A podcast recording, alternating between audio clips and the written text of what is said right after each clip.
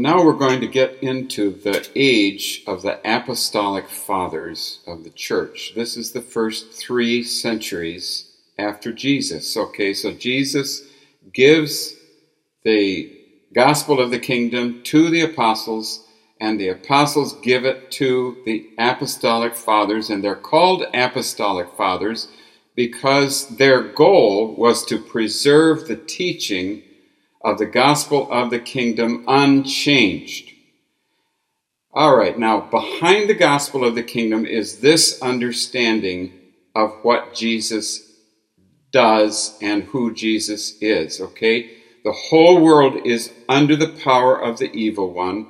Jesus comes into the world to establish a, an opposing kingdom to rescue the human race that's under bondage, not only bondage to sin, but under bondage to the enemy, to the evil one, to bring us out of the kingdom of darkness and introduce us into the kingdom of light, so that we become citizens of a new kingdom and members of the household of God.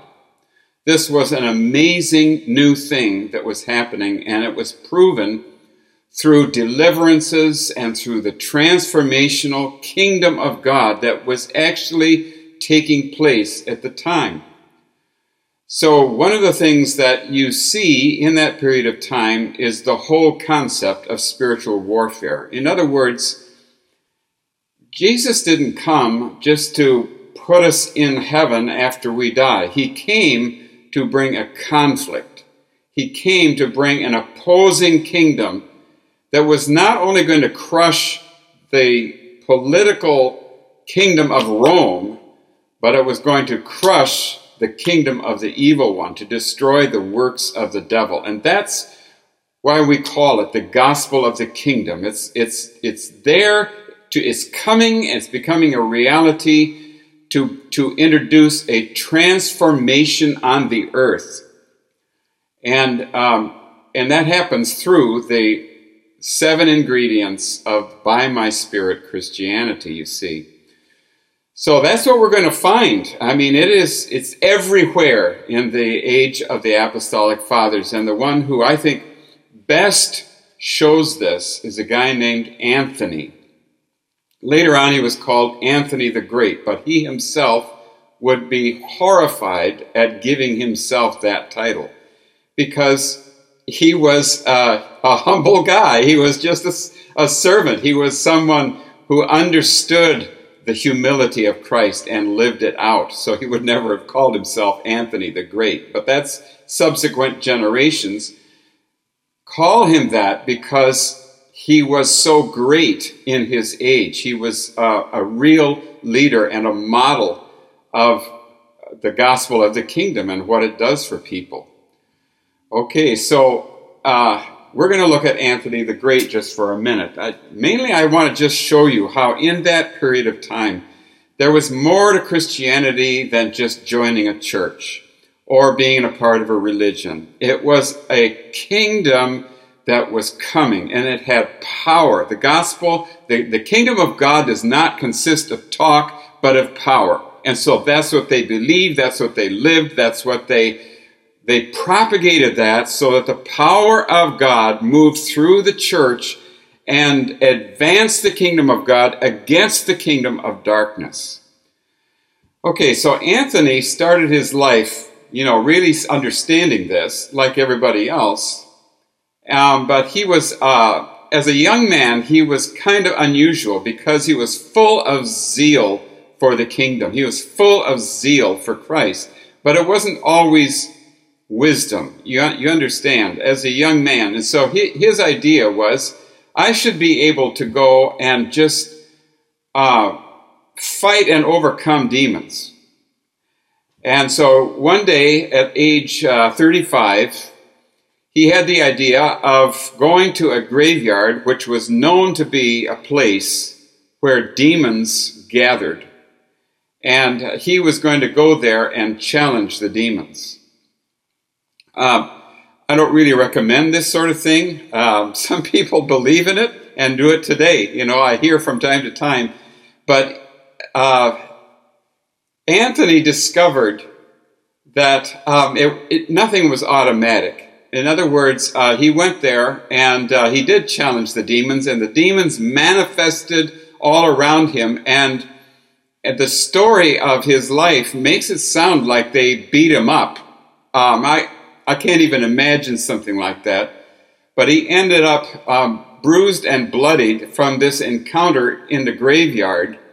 And uh, he didn't understand how this could be if Christ was the victor over demons and he was coming in the name of Christ. And uh, wouldn't they have to just um, submit to him as a Christian? Um, so he didn't know what to do with this. And uh, after after it happened, whatever whatever it was that he encountered in that graveyard, after it happened, the Lord came to him and spoke to him. Um, and he, he asked the Lord, Where were you? Why didn't you appear in the beginning so that you could stop my distresses? And, and, uh, and this was the Lord's reply I was here, Anthony, but I waited to watch your struggle, and now, since you persevered and were not defeated, I will be your helper forever, and I will make you famous everywhere. And so Anthony discovered that what God was now going to do was to train him how to fight demons. And so the whole, the whole process is um, we don't go against demons on our own out of zeal, but we develop a relationship with God, and He will give us wisdom and He will give us an understanding of how to go about spiritual warfare. And so, uh, what the, the Lord also said, um, He was going to make Anthony um, a, a great spiritual warrior. And that's exactly what happened. So, for the latter two thirds of his life, from age 35 to age 105, Anthony became a man of great spiritual authority. People would come to him from all around, and he was um, he lived mostly by himself. Uh, he would have long periods of time where he would just go out into the desert to live by himself, and then he would come out sometimes and but people knew him by reputation, and he ministered in the power of God to many, many people.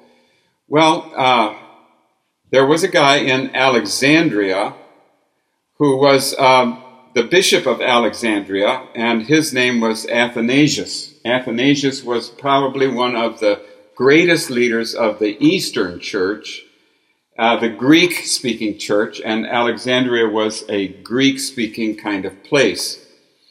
And Athanasius, now, he lived during this period of time mostly after the Edict of Milan. So he was looking and seeing what was happening in Rome and how there was a worldliness coming into the church. He was greatly disturbed by it. And so he thought, well, uh, I need to do something about this. This isn't right um, the basic teachings of how a Christian should live are being changed. And so the, the, the way he approached dealing with that was to write a book um, called The Life of Anthony the Great, or The Life of Anthony. And The Life of Anthony then uh, became an enormous bestseller in his time it went everywhere and it, it was an influence for the by my spirit kind of lifestyle that we're talking about here in this series of teachings.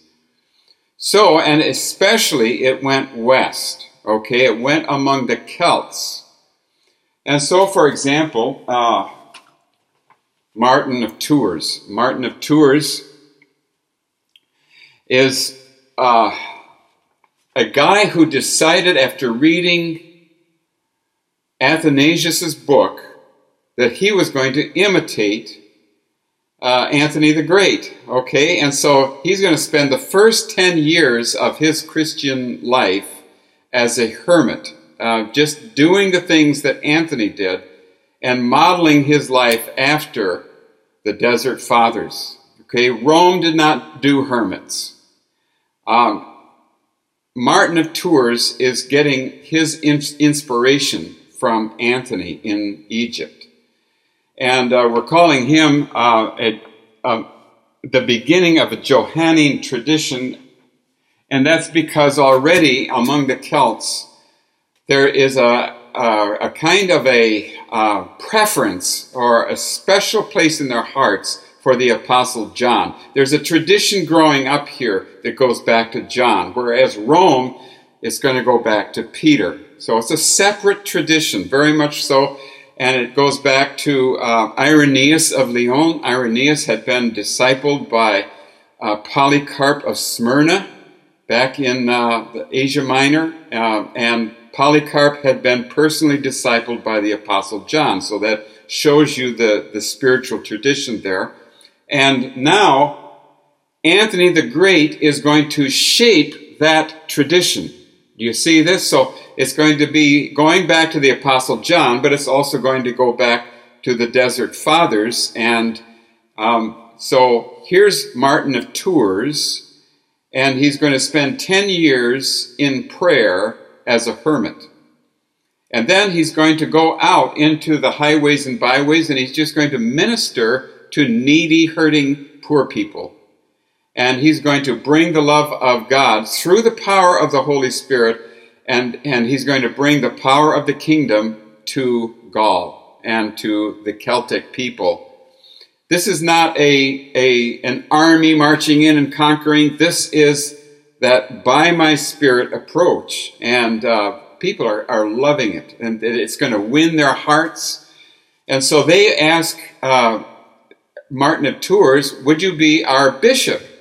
And Martin, you know, said yes, but he didn't really have much uh, uh going for him as far as administration. And so the, the office of bishop is going to take a very different shape under Martin and under this, uh, this other tradition. He's going to start two houses of prayer Ligugé and Marmoutier. And Marmoutier, the second one, is going to become a great center of spiritual revival and renewal. And the, the, the reputation of this place is going to go out everywhere. It's going to attract uh, people from all over, and they're going to come and receive training from Martin of Tours in this basic principle of walking by God's Spirit and, um, and being men and women of prayer. And so, Marmoutier, here's a, a picture uh, of the ruins of Marmoutier. Marmoutier meaning the place of the big family, so you sense that there's a, a, a tradition that involves love. It, it involves love and power and humility and prayer, all of those ingredients that we first looked at under the By My Spirit tradition. And uh, so there's a fellow by the name of uh, Ninian who lives way up in northern England, um, just under, just south of Hadrian's Wall. So the Emperor Hadrian had built this wall because he couldn't conquer the Pictish people. The Pictish people, um, who were the Scottish people of, the, of that day, were so fierce, so wild, and so beyond becoming civilized that they decided to give up on them and they just built a wall to keep them on their side and the civilized people on our side. Well, Hadri- uh, um, Ninian grew up just south of that area. And so he was aware of who the Pictish people were, and uh, he apparently had a heart for them. But he also heard about Marmoutier, and he went to Marmoutier and learned how to walk in the power of the Spirit. And then he went to north of Hadrian's Wall, and he um, he landed um, at a cave. Don't know if you can read this. Ninian's cave, right there on the very southernmost point of Scotland, and um, this is Ninian's cave here. Ninian then lived in the cave for a season, and uh, he became a, per- a hermit, and he prayed there. And then he began to go out, just like Martin of Tours, just going out and ministering to the poor of Scotland. And the power of God flowing through him, the wisdom of God. Didn't build any great cathedrals, no great buildings, no great armies, nothing of that kind of Roman way, but he just ministered in the power of the Holy Spirit and established the community of Whithorn. So that was the first place where Christianity um, got into Scotland. And many, many, many people became Christians, and it was the beginning of a new culture in Scotland. Ninian's Cave is well known to the Scottish people today, and it is a place of frequent pilgrimage.